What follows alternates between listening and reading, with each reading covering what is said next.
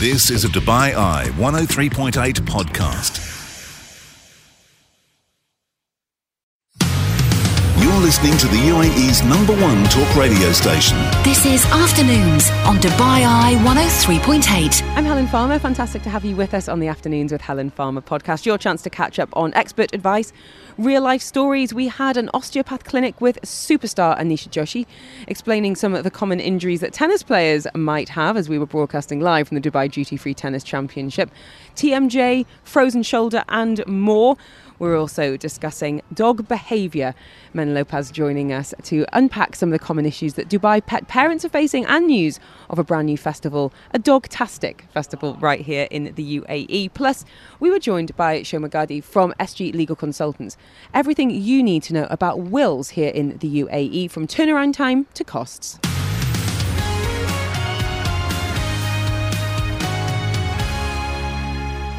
Joining us now, Salah Talik is the tournament director, telling us a little bit about what's been happening so far in the tournament, what we've got to look forward to, and what's happening on ground. Just want to say a massive thank you, first of all. You missed the first time you probably sat down all day. How are you, sir? Thank you very much. Thank you. So come on, give me your take on this. Who do you think? You're putting me on the spot I'm, now. I'm, I'm going to tell them what they well, said. Who's the GOAT for you, sir? Well, for me, I would say a couple. Okay. For men, uh, I would say Roger Federer. Mm. And a nice guy. Yeah, a nice it's, guy. It shouldn't matter, but it does to me. It does, yeah. And he did well for us. Mm-hmm. I think he did well for Dubai, and Dubai did well for him as well. Yeah, it so suited him. Hey? I think it's a it's a two-way street. Mm-hmm. So number two, I would say um, uh, Novak Djokovic. He's a great and he's man. here. Yes, and he's here. So, um, yes, he's been back since then. Um, so he won five times, and maybe now looking for the sixth, hopefully. I think you're probably wrong. Uh, for me... Again, this is the the, the men still now we're in, in the ladies' week. Serena is very good. Serena, I think, w- one of the greatest to me as well. And if you go many years back, Justine Henin was good as well. Yeah. Yeah, she did well. Okay. Thank you for that. Some food for thought there. Okay. Um, now, oh, it was just half term last week. My kids were off school and we put them into tennis camp for a day. They came back exhausted. I'm sure. Five hours basically yes. of tennis, yeah, yeah. but loved it. And what I really liked about it was just how much progress they could make in one day. Going from, I, I don't even think they picked up a tennis racket, to be honest. Certainly not in a, in a you know on a court with a coach before. Mm. To coming back and feeling like they could you know have a good little rally with me. I'm poor, by the way, but they they, they really really came on. And I wondered how you're inspiring the next generation of, of players here when it comes to, to kids at the Dubai Duty Free Tennis Championship. I know. I must say it's, it's not easy. Uh, I checked with my with one of my kids. Uh, I would say Abdullah. He was he was a good uh, player, and he still plays. And he was also ball kid many years ago. I love that there's yeah, ball kids today. Absolutely. And also I tried now my uh, my other daughter. Uh, well, Sarah. Sarah. She was also uh, a ball kid, but she wasn't a, a tennis player. Although she loved to be there at the, at the tennis and be part of the tennis. Mm-hmm. Um, uh, Saif as well, he was a ball kid, but none of them are really into tennis. Uh, now you Sheikha, now Sheikha, she's seventeen, and uh, she's now taking lessons uh, on the tennis. So I'm, Come on, I'm Sheikha. really happy. You can tell. And I said, finally, so you made your way. So yeah, I think it's a it's a great match. It's a great sport, but as you said, the problem is dedication yeah. and the timing. Uh, a school nowadays, you know, they they come they reach home almost four p.m. Yeah, so there's it's, it's hardly time for them to, uh, you know, to practice. But the good thing is now we have on Friday half day, and then Saturday and Sunday off. So then they have enough enough time to to really sport and then go on and practice whatever they want to do. But I, I, again, it has to come from the parents. It needs a lot of dedication, a lot of time, a lot of uh, patience. Mm-hmm. Tell us about Kids Day here at the at the tennis tournament. I think it was really great. Uh, I mean, we had more than eight hundred people. yeah, These are school from, children? Yes, from different fifteen different schools in Dubai. And we always give a chance to anywhere, like more, not in, not only in Dubai, but also in the rest of the United Arab Emirates. I think it's so important to... I always say, you know, you can't be it unless you see it. Yes. And I think that's the case in sport. I think that's the case in politics, in writing, in, mm-hmm. in media, uh, you know, in, in films, and the chance for kids to come down and see some incredible players. It brings yes. it all to life, doesn't it? Because Absolutely. I think a lot of a lot of us grew up thinking about exercise being punishment. Yes. And when we look at just how incredible some, I mean, this week, of course, some of these amazing young women are, and young as well, you know, yes. some barely out of their teens. Um, to be able to have kids who can think, well, if she can do that, this this could be a a path for me as well. Definitely. And I think this is another great example. You've got, you know, Children's Determination Programme as well. Tell us a little bit about that. Uh, I would say everything starts from the school. So the school, it has a, a, a great chance to develop on them, as well as the, uh, I would say, part, partially also the United, uh, the U A E Tennis Federation. Mm-hmm. They should uh, put in place some, some, some program uh, for the grassroots. And third, maybe, uh, since we are in Dubai and it's a Dubai portfolio, a Dubai Sports Council maybe should push as well to uh, enhance and to and to make that happen, because it has to have something by enforcement. Otherwise, it will never happen. You know, it's mm-hmm. it's like an exam. It's like a uh, a test at the school that you do. Um, also, this year I've realized the. Uh, Every match, minimum two hours, or like some of them three and a half hours. Well, the, a, a friend's son is a yeah. is a ball kid. Yeah. Shout out to Max. He's mm-hmm. going to be around later on today. So he's doing his full day of school, coming down, and yeah, he's had a few matches that have been three and a half hours. That takes some discipline in kids. Definitely, and also the the resurfacing of the court we do every year, so it hasn't changed. Same level, same deco turf too, and the and the balls we have a U S Open and uh, and Aussie Open, so same similar ball. Nothing has changed, but I would say the level of the competency among among the tennis players, it's really gone up. It's really tough. So, so I think the kids, for them to come and see and watch, it's really a dedication and and just to co- and just to focus in every game and every set.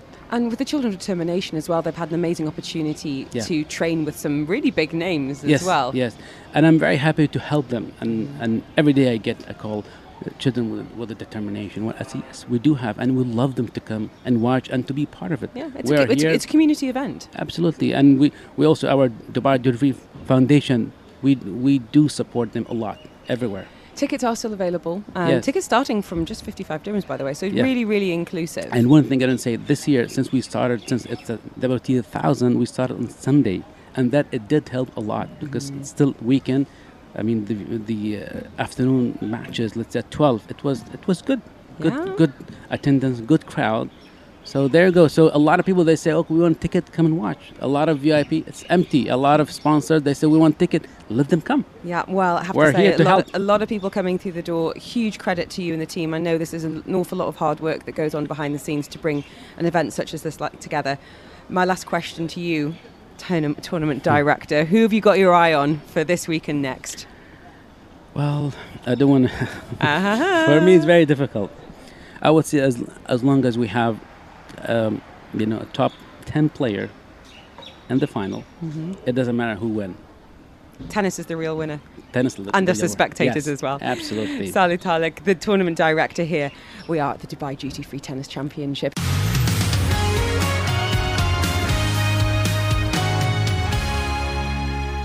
This is your live clinic, the chance to suss out if your aches, your pains, your worries, your... Well, if you're anything like me, those groining... joints are in need of an osteopath, because we've got one of the best in the business on the line. Anisha Joshi is an award-winning osteopath from the U K, where she's got three clinics, many an A-list celebrity who uh, comes in for her signature crack. And uh, I'll tell you what, we're very lucky to have her here in Dubai. She's going to be here at Euromed Clinic for just a few more days. Anisha, how are you? I'm good. How are you? I am well. I'm down at the tennis and it's lovely. Um, now, I've I play a bit of paddle and I have to say, I love the sport. My joints, the knees are not loving the paddle, let's just say. So I want to find out a little bit about some of the injuries that our players here might be expecting, and us mere mortals as well. But before we get to that, tell us a little bit about what's coming into clinic at Euromed. What are you noticing about the, uh, the bones of us Dubai dwellers? Well, do you know what? It's really interesting that you mentioned paddle, because... in the U K, we don't really have it, and um, I've noticed a lot of people coming into the clinic talking about their paddle sort of injuries. And mm-hmm. like you said, with your knees, um, I think with paddle, what I have seen of it, because I had to watch a YouTube video, it looks very fun. Um, it's really, really fun, but it's really it. fast. And you've got lots and lots of, of lateral movement Quick and going movement. backwards and forwards. Yeah. yeah, exactly. And it's it's a bit like tennis, but a lot quicker. And I think it's essentially where people are having to change direction very quickly, um, obviously rotate their body at the same time to hit the ball. Um, and what happens is sometimes you can step awkwardly, or if there's a muscle imbalance within your legs or your lower back, it can also impact uh, whether someone might land awkwardly and then experience some pain. Yeah, I had a message from a friend this morning saying, so sorry, going to have to cancel Friday night because I've done my back in playing paddle. And I think, and this is no comment on my friend, but I think in general, a lot of us are getting a bit excited about a new sport and like, this is my new hobby, this is what I do now. And then you go, yeah, but you haven't actually done anything for a few years now. So you've got a lot of people in their like thirties, forties upwards going, oh, oh, oh I'm, I'm not twenty-three again. And we see yeah, this quite a lot in like um, dad's football. A, a big thing in dad's five-a-side football. It's like just pulled a hammy or something way more serious. Now, Anisha, before we get to the text, we've got a number of um, of really interesting messages from you, actually, people keen to get your advice. Are you able to just give us a little outline on what an osteopath does? And I guess some of the things you are able to help people with between now and three o'clock. Uh, yeah, sure. So an osteopath is a musculoskeletal expert. And we help with things like neck pain, um, headaches, uh, lower back pain, sciatica, knee pain, ankle pain. Basically, most pain, I've got you. Can I ask you a question as well? Because I think a lot of us often will come to an osteopath when we are in pain. Um, do you get people that come in just for a bit of a tune-up and a check-in, or is that quite rare? Um, we get it all the time, actually. Um, so people want to have their spine checked um, and sort of, I guess, have a look at their posture, and they rather have preventative treatment rather than coming in sort of crawling with an injury.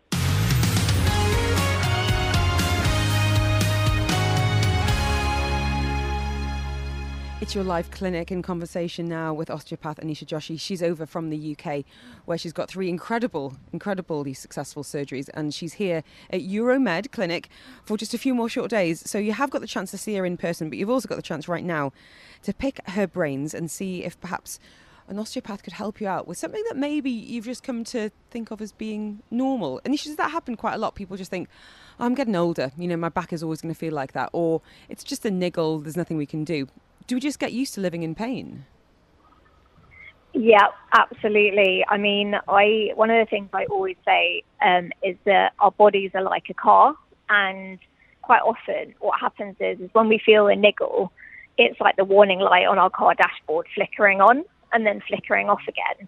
And quite often people, when it's your, yourself, people ignore that warning light. However, if they were actually driving their car and the warning lamp was supposed to come on, then, you know, they take it straight to a mechanic.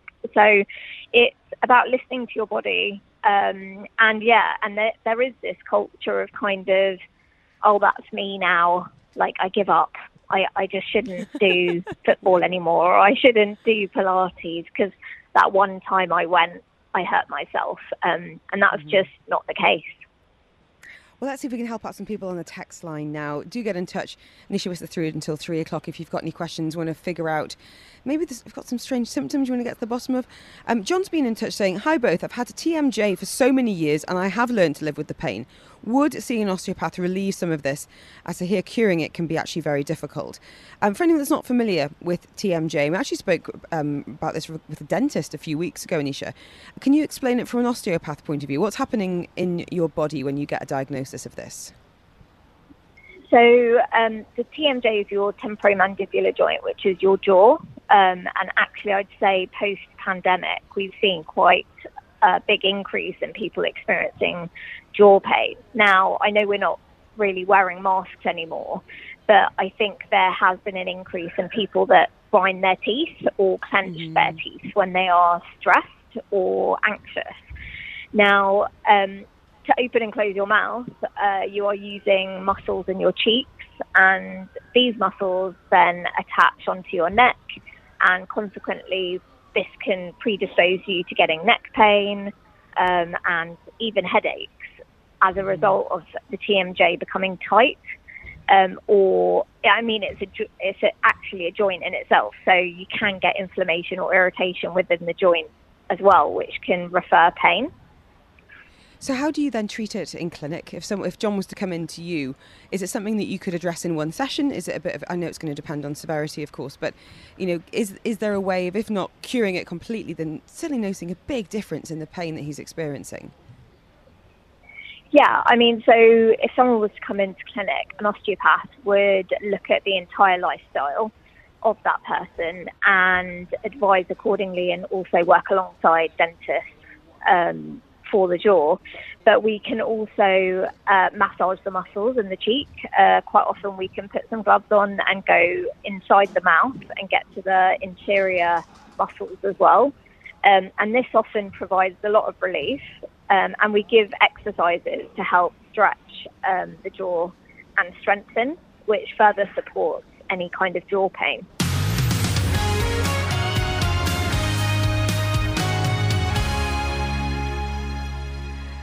Anisha Joshi is an award-winning osteopath from the U K. She has been on television. She's joining us here on radio. She's got many an A-lister celebrity client.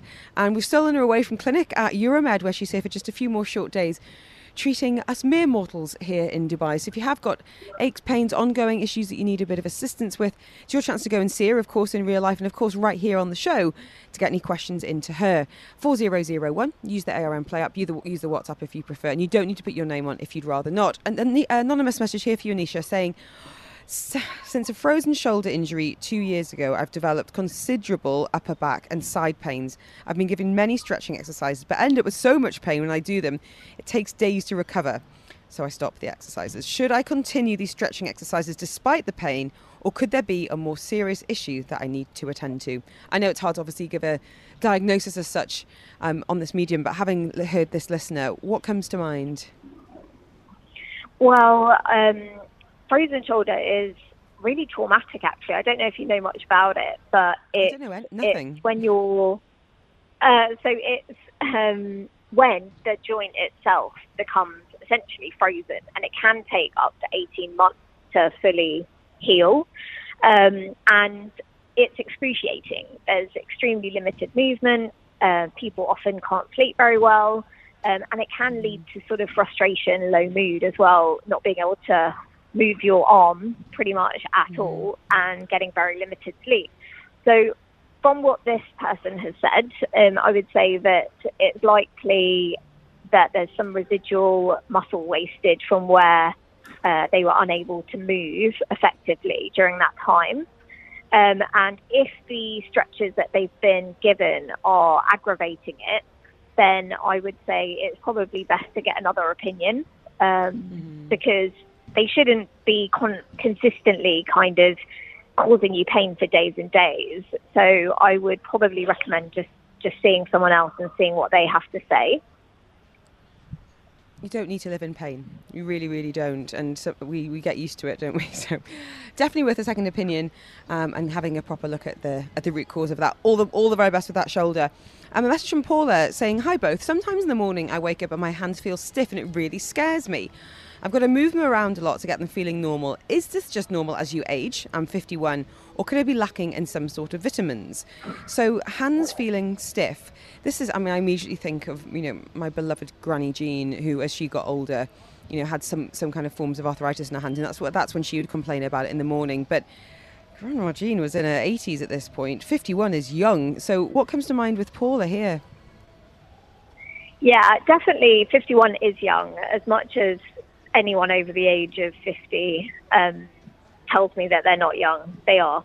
Um, I would say that it could, yeah, it could be um, an element of degenerative changes in your hands, but to be honest, that's nothing to worry about. Um, and as long as you're not in agony, really stiffness is kind of just something that happens, and I'm pretty sure if that you talk to, to other people around a similar age, and if you're female, quite often even fluctuations in hormones as you're getting older mm. can impact the amount of inflammation within your body and might lead to that stiff kind of feeling.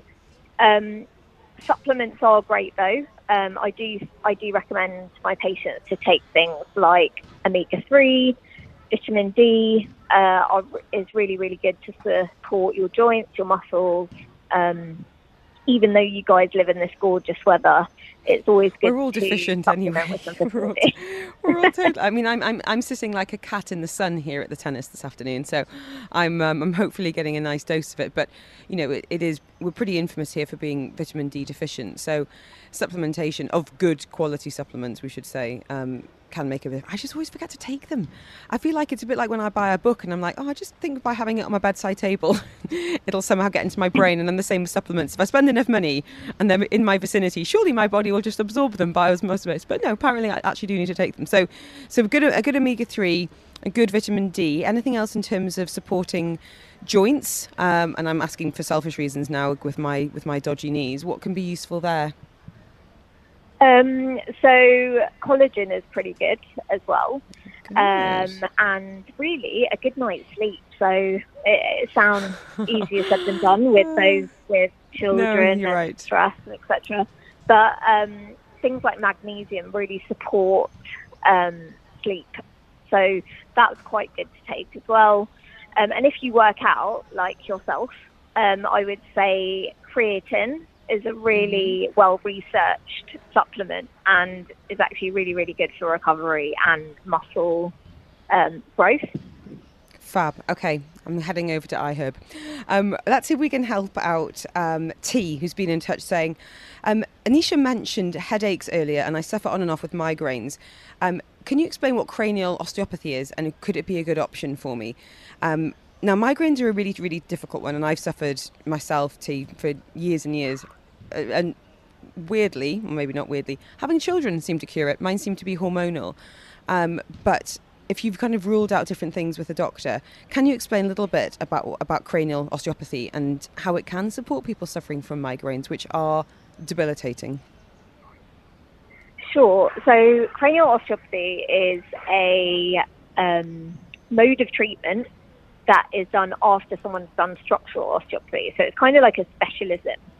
Most typically it's used uh, for babies, but it can be used in adults as well. And it's a very light touch uh, sort of osteopathy where they put their hands on your body and by doing some very gentle movements, they're able to, they say that it's able to Um, move the cerebrospinal fluid and the lymph system to help with if there's any blockages uh, within the head. Um, now, some people find this amazing and it can really, really help, and others mm. don't have any relief. And, and unfortunately, it's like one of those things that you really have to um, trial and error yourself to see whether it's something that suits you. Mm-hmm. So worth worth an investigation. Um, can I ask you as well about when people come to see you, Anisha, because as we said earlier, a lot of people come to you when they are in a huge amount of pain. Do you often have an emotional release when you're working with somebody? I'm, I'm really asking, do you get people getting the giggles or having a cry when they're on the table? Uh, yeah, all the time. Um, it's it's a huge um, it's a huge thing that emotion, stress, anxiety can manifest within your body. Um, in fact, there's so much research now to actually show that uh, stress, anxiety and sleep have a direct link with the way in which your brain actually um, feels pain um, mm-hmm. and pain sensitivity. So it's really, really um, interesting when I get patients in and I treat them, and if they get a release of that pain, that sometimes they burst into tears, and um, they might have something else going on in their life that they didn't feel comfortable telling me at the beginning of the session, uh, and they just feel this sort of, I guess, freedom, like they can tell me what they want. And and I think that osteopathy and physical treatment is just as equally, if not more, uh, important to have mental check-ins too. Couldn't agree more. It it is part and parcel, isn't it? And we you know we were just talking yesterday about the impact of food and diet on our mental health, and I think we're you know we're just starting to realise just how inextricably linked these things are. Um, so working like a th- kind of three sixty approach, it can it can make a huge huge difference. Um, I've probably got time for one last question. This is from Tony, who's been in touch about a six-year-old son who's been having neck pain for two months. Doctor saw him, wasn't concerned, and prescribed some painkillers and was told to come back if it got worse. But um, we took him to see an osteopath who diagnosed, and I must try and say this correctly, torticollis. Does that sound familiar? From yeah. a sporting injury. He says there's a feels that a muscle strain, but something's anything to worry about, but the pain isn't getting any less. Any advice on how long this could take to treat? So just six years old um, and has a muscle strain from a sporting injury. Um, how, what's it like working with kids? I mean, you know, how do their bodies heal faster than ours? I mean, we've got growing to take into consideration. What What are you mindful of with this age group and, and this condition as well? Um. Really interesting question. I treat a lot of children actually, and um, I would say it's really tough because they have so much going on that we don't realise. And yes, they're sort of growing, their muscles are changing, um, their hormones are changing as well. And um, the, the toughest thing is actually knowing, it sounds odd, but sort of knowing what's real and what isn't. And when I'm mm-hmm. sort of no, with a child, I I kind of have to communicate as well, because they often don't have the language, the words to describe it. Yeah, it's tricky. Yeah, exactly. And and it's sort of um, and sometimes you have to sort of distract them and talk to them about something else whilst getting them to do movement, so they just to really see what's going on as well, because they don't they just don't understand. And um, I would say that that's quite a long time to have. Uh, have neck pain really, um, and from my perspective, if that if that was my patient, I would probably again be saying just to seek um, some more opinions. Tony, wishing you and your boy all the very best. Anisha, for anyone that wants to get in touch with you, you can be found on Instagram, um, OsteoAnisha, and also if anyone wants to send me, just you can send the word osteo to four zero zero one and I will send you the details for Anisha Joshi. She is in Dubai for just a few more days there at Euromed Clinic. Anisha, thank you so much for your time. I know you're incredibly busy. Um, get back to clinic and we'll talk to you very, very soon. This content is for informational purposes only. If you would like to seek medical treatment, please contact a certified healthcare provider for personalised advice and diagnosis.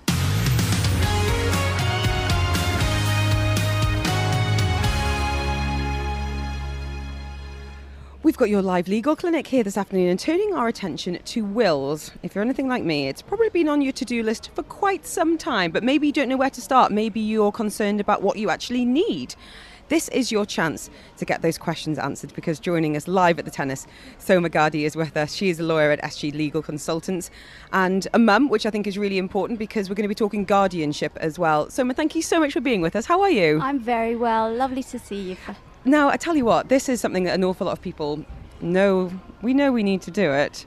How? What kind of percentage do you think of residents in the U A have actually ticked this life admin box? I think very few, unfortunately. Really? It's not really a dinner party talk. It's so. not. No one likes talking death admin. No. To be, to be, to be honest.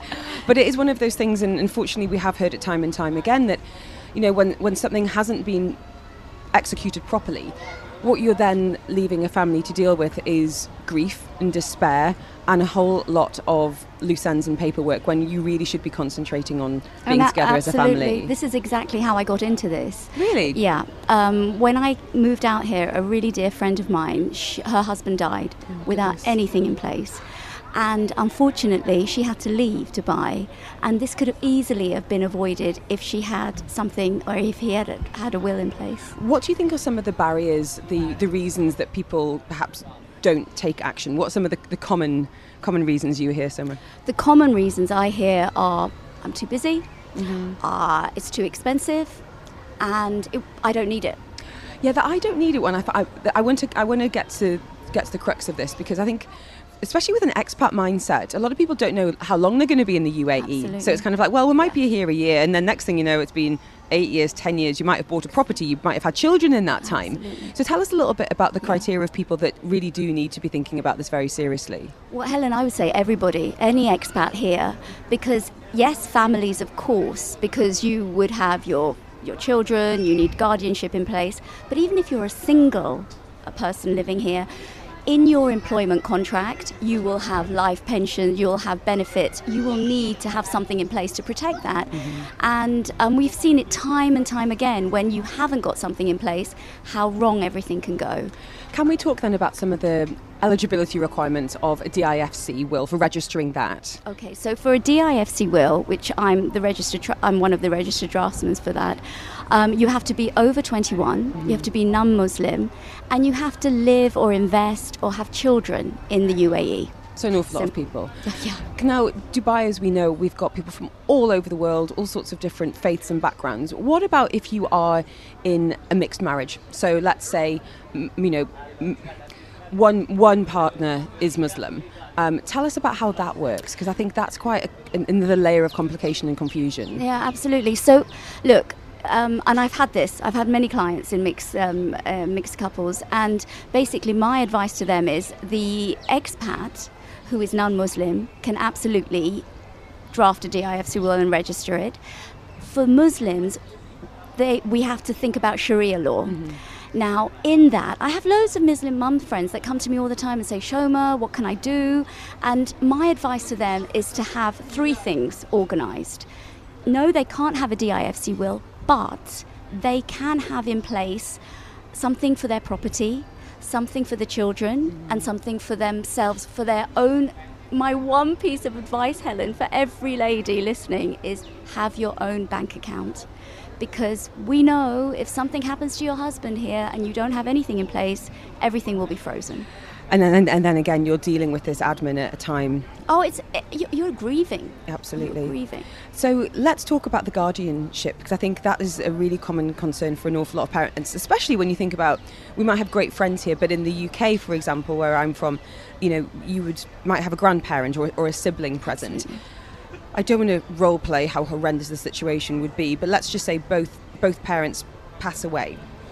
Tell us about the paperwork that would need to be in place in order for their their their, their preference to be to be recognised and executed in terms yeah. of the care of their children. So yeah, brilliant question, because this is something that I'm really passionate about, and that's why I, I trained with, for for D I F C wills, because you can absolutely have guardian statement and provisions in place.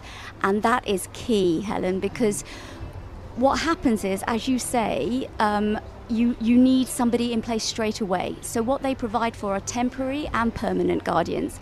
So temporary typically would be a good neighbour, some good friends that can jump in immediate to give immediate care.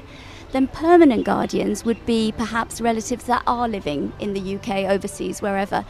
May take them a bit of time, mm-hmm. but if you have those guardian witness statements filed and ready to go, it makes a very difficult situation a little bit easier. Um, question here um, saying, how do Muslims prepare their wills? Now, it, it, how, tell us a little bit about that, because as, as you say, you know, got Sharia law here. Is that an, yeah. is that an automatic execution, or are some things that Muslims could be doing in order to, as I said, have their wishes recognised? So, so Muslims obviously can't uh, prepare a D I F C will, but they they are uh, it's, it's Sharia law that applies to them, and with Sharia law they can have their own U A E will, but that will only apply to thirty-three percent of their estate. The rest of it will be divided among uh, according to Sharia law. Now, there's been a new change in the personal status law that came into play on the first of February. Mm-hmm. Um, which you know about. So, so this is amazing because it's much more about equality uh, between men and women. Previously to this, it would be much more male orientated, um, and now the me- men and women are equally treated. So this is a really positive step, I think.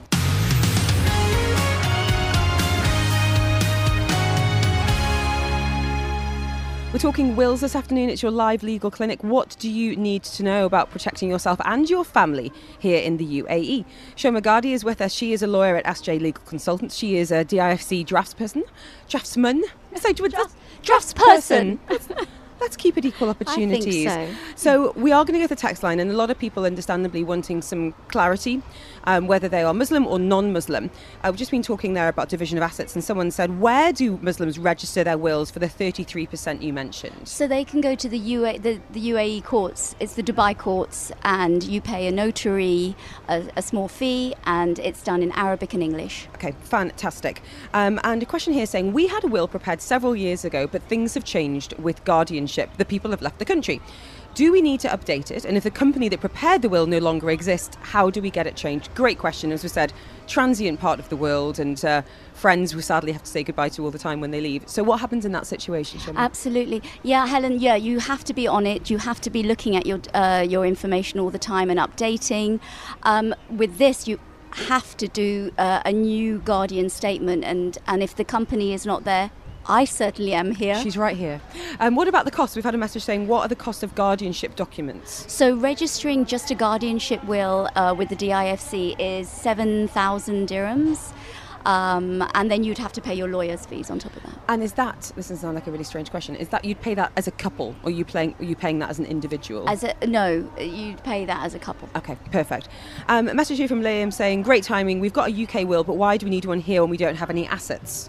Ha, right. Common, common question, I'm sure. Liam? Yeah. Um, very interesting, Liam, because actually you do have assets and you don't realise you will have... I'd love to know where my assets are here. Where are they hiding? Um, bank account, or if you have an employment contract, under that you'll be entitled to end-of-term gratuity, et cetera. So those are your hidden assets, so to speak. Mm. Um, I'm presuming cars, you know... Uh, We, we, we talk about movable and immovable assets, so it might not come to, to mind straight away, but actually everyone living here does have something. So, um, yeah, just, just you to protect yourself. You might be surprised yourself. If you were to tot it up. I'd, yes. like, I bestow my Dyson Airwrap to... um, can we talk about business owners' wills as well in particular? So when we're talking about assets, this is obviously sometimes, depending on the value of the company, um, a, a really interesting one. So can you then appoint some beneficiaries when it comes to, you know, a will as a business owner? Yes, you can, absolutely. I mean, it works in the same way. Um, and I think, because I, I, I deal uh, with the full wills and the mirror wills, but with the business owners' wills, what I've seen is that you can do everything online. You need guidance from your lawyer, but you can um, bequeath up to five shareholdings, um, five separate shareholdings in any free zone. Okay.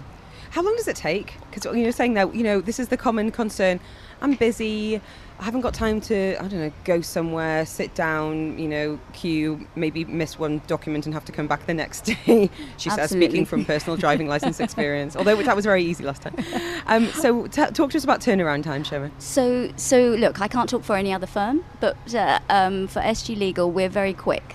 We have a specified bespoke um, questionnaire, which I send out, and then once that's completed, I can turn around a draft very, very quickly within a day or two. Okay. And then from there, we have a registration. I mean, talking max two weeks. Okay. All right. So that's no. That's this is all. This is all good information. Now, because you're here and because I'm holding a microphone, I'm going to ask you a question about our situation. Of so, course. My dad actually messaged me the other day, and he's like, "Me and your mum have done our wills. We need to talk to you about it." And I was like, "Oh, good. Mm. What do you know? What's happening over there?" It's just my dad being organised as ever.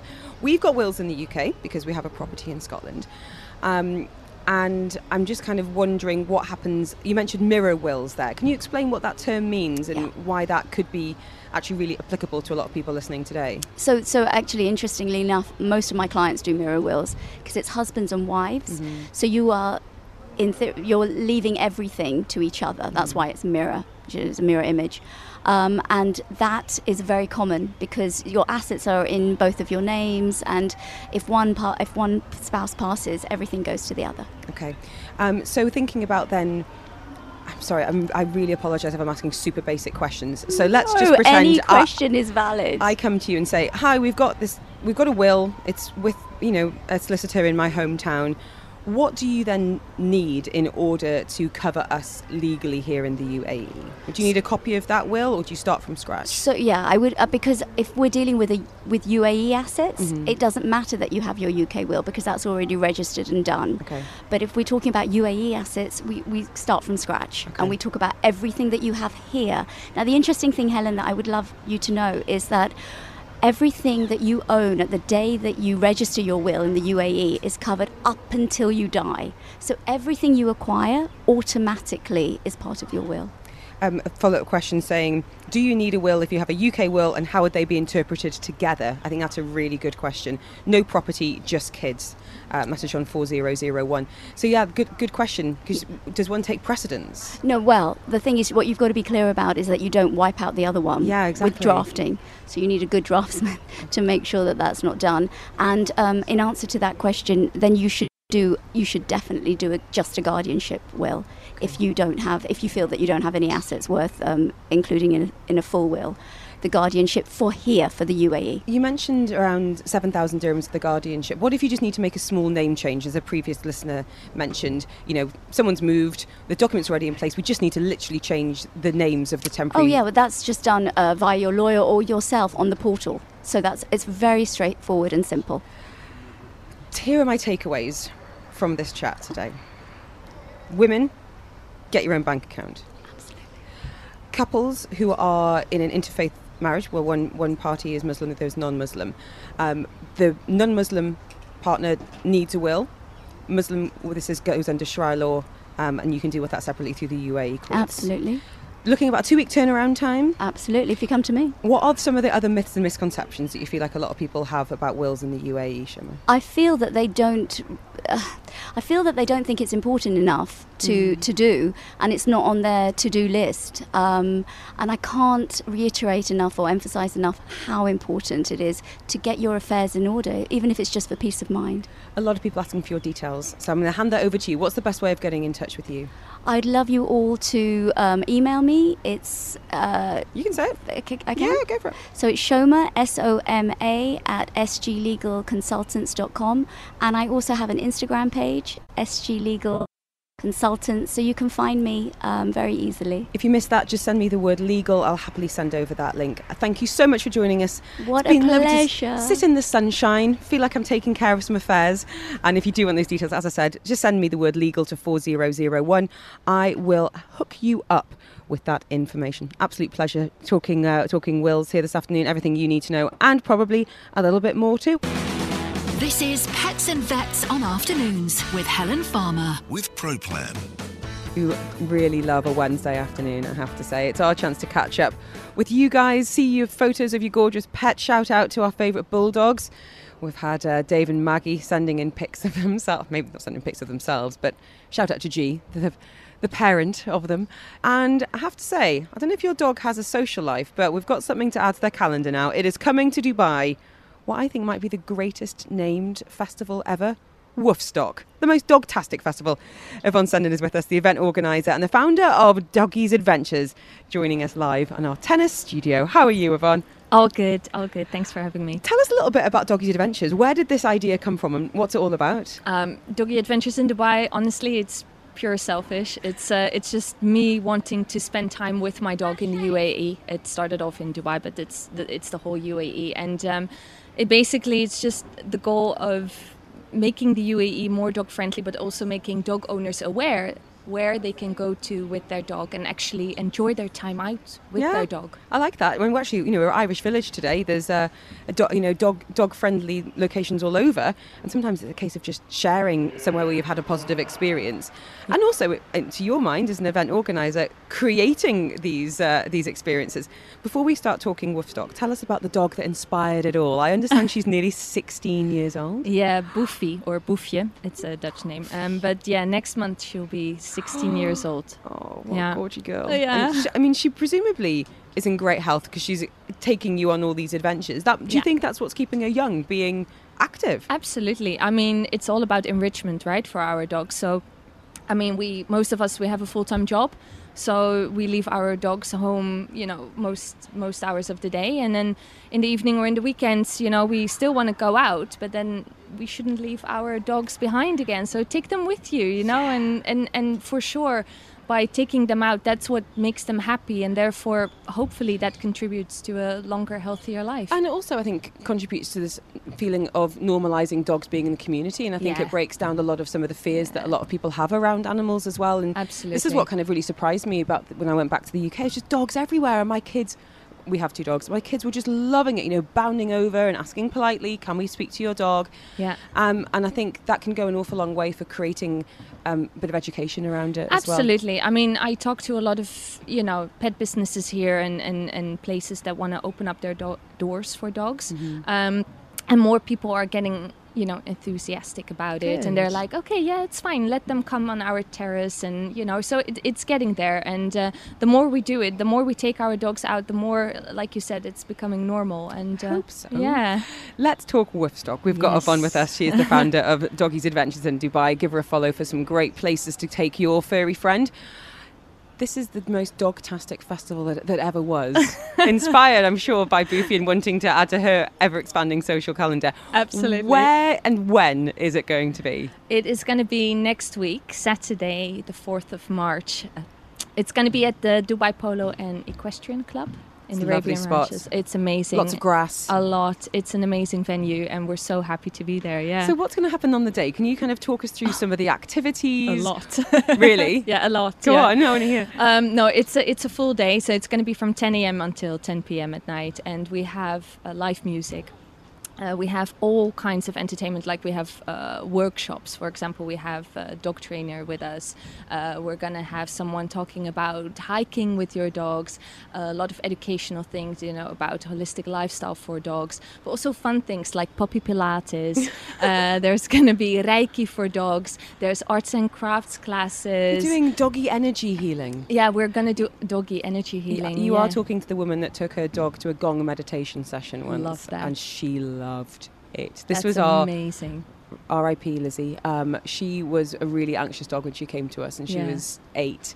And I took her along, and she was so chilled out. But I love the idea of just going oh, along nice. And being able to sample lots of activities yeah, and, yeah, yeah. and learn a little bit more about it. Oh, there's so many things. Like, it's a full day program. We have so many amazing, so many amazing things. Tell us happening. a little bit about the color coding, because I think this is a really great idea for making people aware of a dog's temperament and yeah. an attitude to being in in a kind of social setting. Yeah. So for me, for my events, like, I find it very important that all dogs are welcome. I don't mind how big or small they are, or what breed or crossbreed, or, you know, all the dogs are welcome.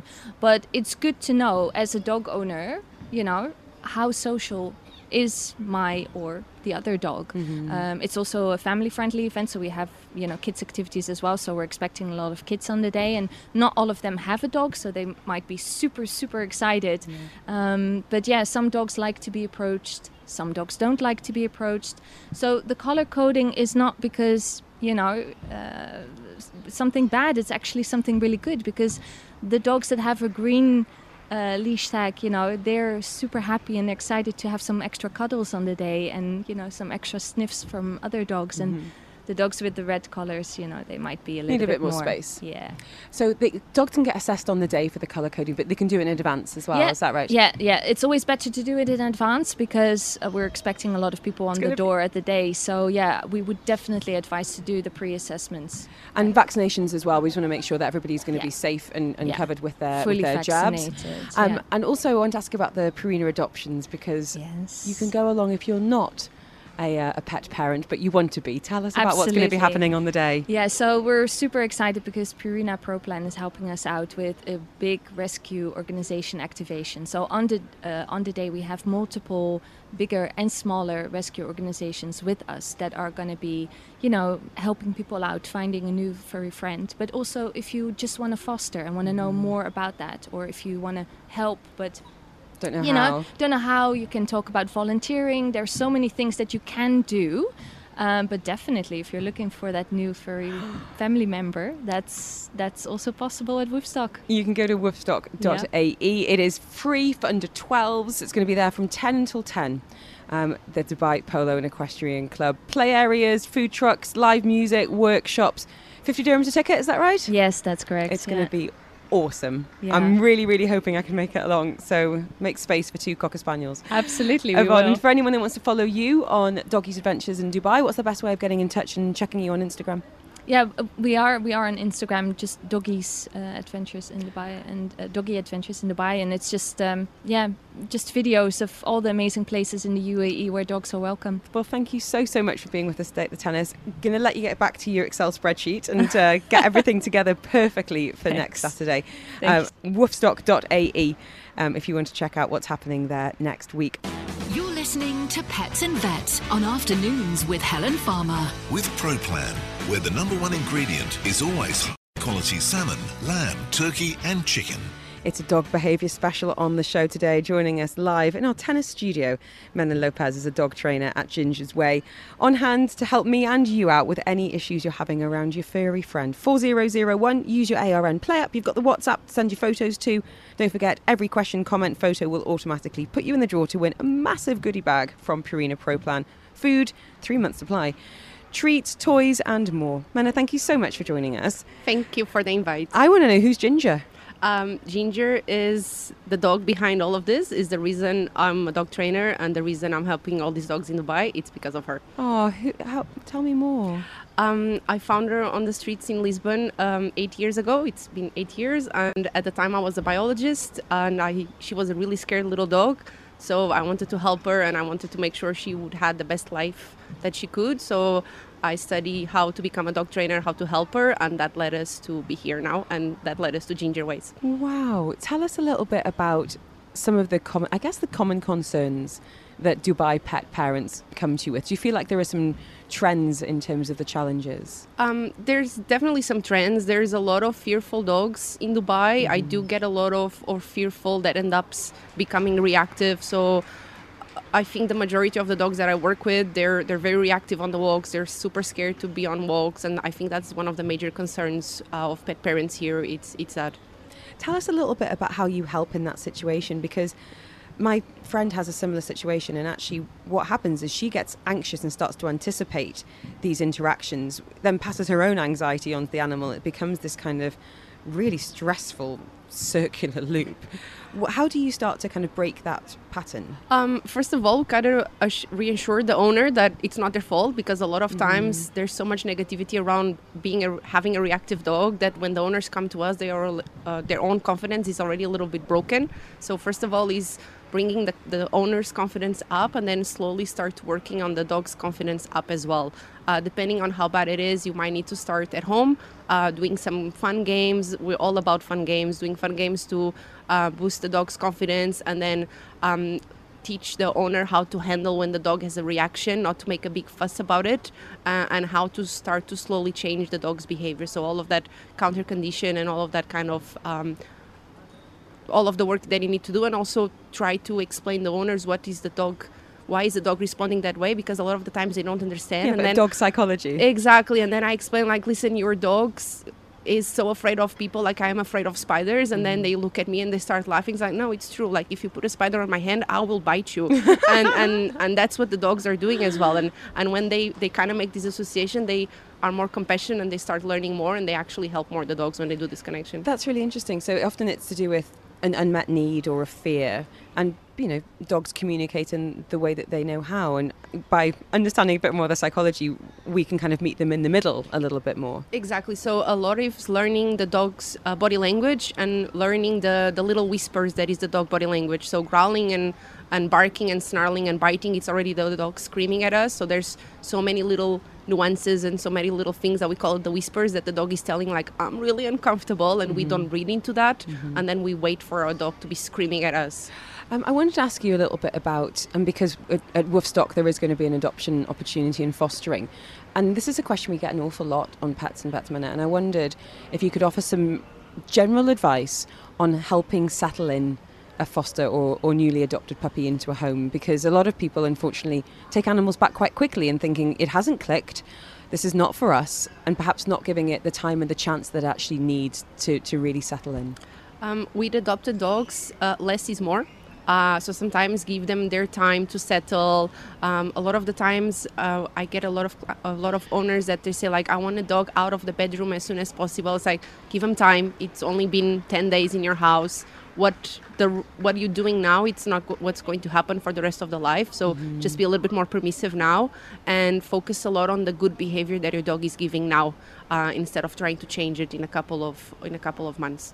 We've had lots of questions for you. Mena Lopez is on the show this afternoon from It's Ginger's Way, talking about dog behavior. So if you are having some challenging situations, and I I know it can sound trivial to say that, you know, my dog is barking too much or pulling or chewing. These are these little things that add up to a really stressful home life, and some of these can be adjusted and changed. So don't hesitate to get in touch. We're very much here for you on four zero zero one. Um, I wanted, before we go to the headlines, Mena, ask, uh, ask you, um, are there any breeds that are particularly challenging to work with, or does it all come down to the individual personality of a dog? It all comes down to the owner. The personality of the yes. owner. Really? Yes. But I'm guessing it takes a certain type of dog owner to reach out to you and say, I am willing to learn and try, because I'm sure an awful lot of people will be like, well, it's just this dog, and just have to live with this now. That must be, you must be attracting good people, is really what I'm saying. Yes, I'm I'm, I'm very, very lucky with the people that I work with, but also the the way I work and the philosophy of Ginger Ways, it already attracts the right kind of people, because mm-hmm. I work with owners and they will be the ones doing the work. Yeah, I'll when just, you're not there. Exactly. I will just be there coaching them and being the cheerleader and guiding them to the right path. But if they don't do the work, they're not going to get any results. So that already attracts the right. This is Pets and Vets on Afternoons with Helen Farmer. With Pro Plan, groundbreaking science, life-changing nutrition. We're very much here to help with a bit of a dog behaviour clinic. Um, joining us live, Mena Lopez. She is a trainer at Ginger's Way, and a lot of messages for you, unsurprisingly. Let's talk barking, because this is something our dog does, and it's got a very specific way of raising my stress levels. This is um, a message that's come in on the text line. Um, this is from uh, from Leanne, saying, how do I train my dog to ignore and not bark the kids next door? We've had him five years, he's good as gold, apart from the minute he hears next door neighbors arrive, he's outside, he barks, tail up, wagging mostly, but he doesn't stop. The kids are little, noisily playing, you can't see them but obviously hears them. He does the same if their dog comes out too, barks constantly, and there's no shutting him up unless I come inside. um I'm sure he can't go out again. What can I do? Oh la la. um, don't, don't say move house. No, not moving houses, but um dogs bark and they're always going to bark. So what you can try to achieve is, at least when you recall your dog, so when you call a dog, your dog back to you, he comes and, and that's it. Um, so the best thing you can do when dogs are, are warning is there's some weird sound outside, there's some... A threat. A threat, exactly. That's that's what they they were meant to be. You just call them in a very, very happy voice. Um, come here, Ginger. Good job, good job, good job. And then when they finally come, they get a little treat.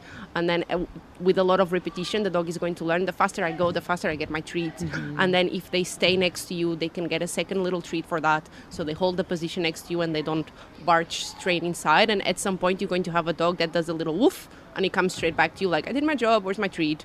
Uh, and that's how you handle... That um, sounds game-changing. No, it is, it is, it is possible. Uh, you just need to always remember to be happy, because if your tone changes, your dog is like, you know what, not going. Well, it's interesting, and I wish I could remember who told me this, but one of our dogs is very barky, and specifically around people coming to the gate or going past our gate. And a bit of doggy philosophy um, was the, the, you know, the psychology of this dog is... There is a threat to my family and my home. I'm going to go and bark at this threat. This person hears how ferocious I am and is gone. Yep. I'm so effective. Look exactly. at me helping my family. And I'm like, yeah, it makes sense. She thinks she's just there for us. Exactly. And by calling the dog, he also breaks that snowball effect, because mm-hmm. when the dog goes back, it's like, oh, the threat disappeared and I didn't bark my, my guts out until the, the, the threat pass away. So that's also one of the, the reasons why we call the dog back. Thanks, Mena. Okay, a Sasha, um, question from Sasha saying, what should you use as a high value treat when training your dog? Um, also, what if your dog isn't food motivated? So let's take that first question. What's, what is a high value treat? A high value treat, it depends on your dog. A uh, high value treat for Ginger is everything that it's cheese or cheese. Cheese is cheese. The most high value for her. Uh, so it, it needs to depend on your dog. Some dogs' high values are cucumbers. I have a Labrador that comes to my group class classes that he's a high-value treat is cucumbers and carrots, bless his soul. Oh, ours um, is um, apple peel. Jarvis yes. loves apple peel. So you kind of just need to know your dog and, and figure out. The thing with high-value treat is if you give high-value treat in all the situations, it stops being high-value treat. And also mega calories for some of those treats. Exactly. So, for example, for Ginger, she only gets cheese if we are out in hikings, for example, for recall. That's the only time. So you do need to be dis- be smart the way you play with ho- your high-value treats. So then what if your dog is not that bothered about food and maybe it is a toy or attention and affection? You can also try to find a toy. So again, it goes with the same. If your dog really likes balls, like for example, agility dogs that use for that are go for competition, uh, the toys that they use for in the ring, they're only allowed to play with them on the ring. So they are super excited to finish and to work for the toy. Um, but normally if your dog is not taking food, or treats, it could be because he's very stressed or very excited. So there's always a reason why your dog is not taking uh, high-value treats. So try to figure out what's going on. A lot of the times, owners tell me like, oh, he's not food motivated, and I come with liver treats or with sausage, and the dog is taking the food. It's like, oh, the dog is taking the food. Oh, well, of course. Just to find it. You just need to find it, yeah. Let's help out um, Amit, who's been in touch saying, the cocker we're fostering is not neutered. How do we deal with him socialising with other dogs? He's happy, sociable, and loves playing. Um, how how important is this? And we obviously don't want to have a an unwanted litter of little half half cockers knocking around.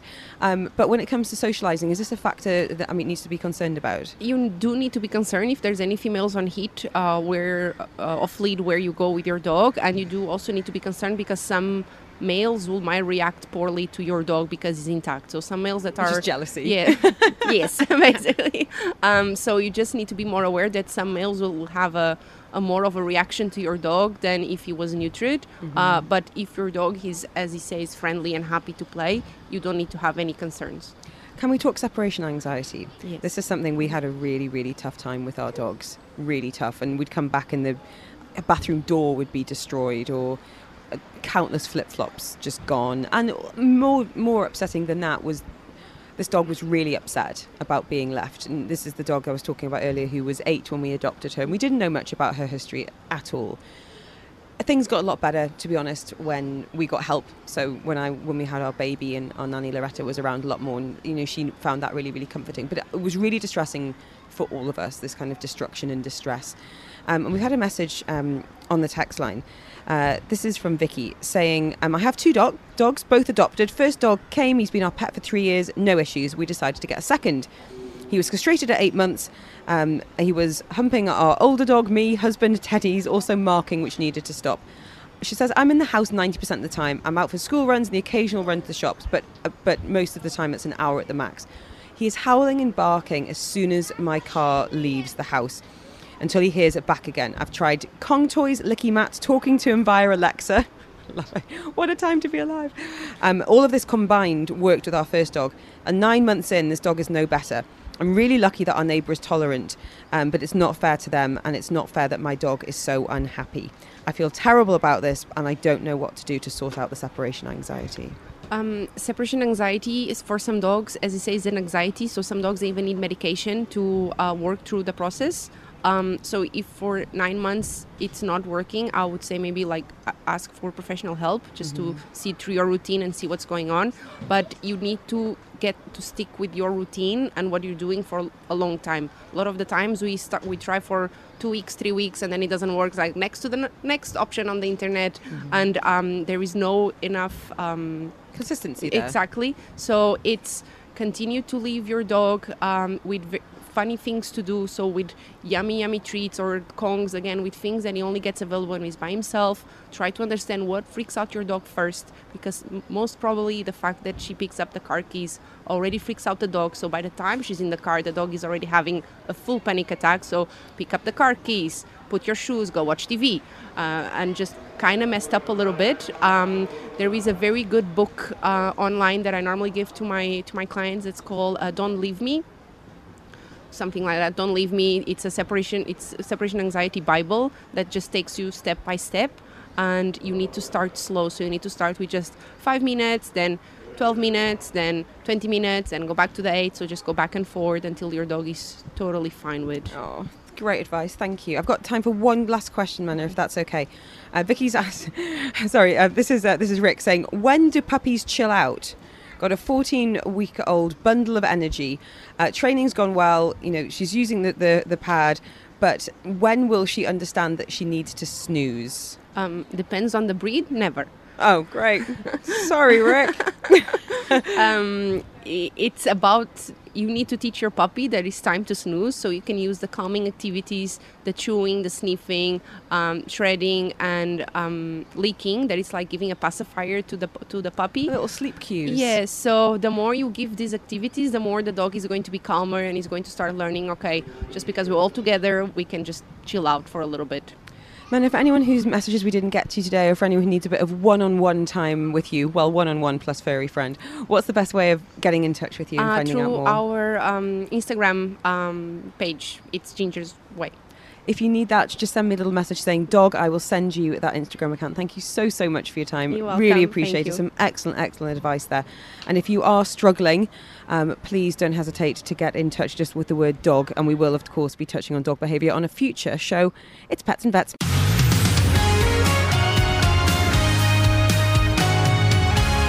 And thank you for downloading this episode of the Afternoons with Helen Farmer podcast. Don't forget, you can subscribe. You'll get it direct to your phone as soon as it's out. And you can listen to me live on Dubai Eye one oh three point eight, Monday to Friday between two and five p.m. You've been listening to a Dubai Eye one oh three point eight podcast. To enjoy lots more from Dubai Eye in the United Arab Emirates, just go to Dubai Eye ten thirty-eight dot com or find them wherever you normally get your podcasts.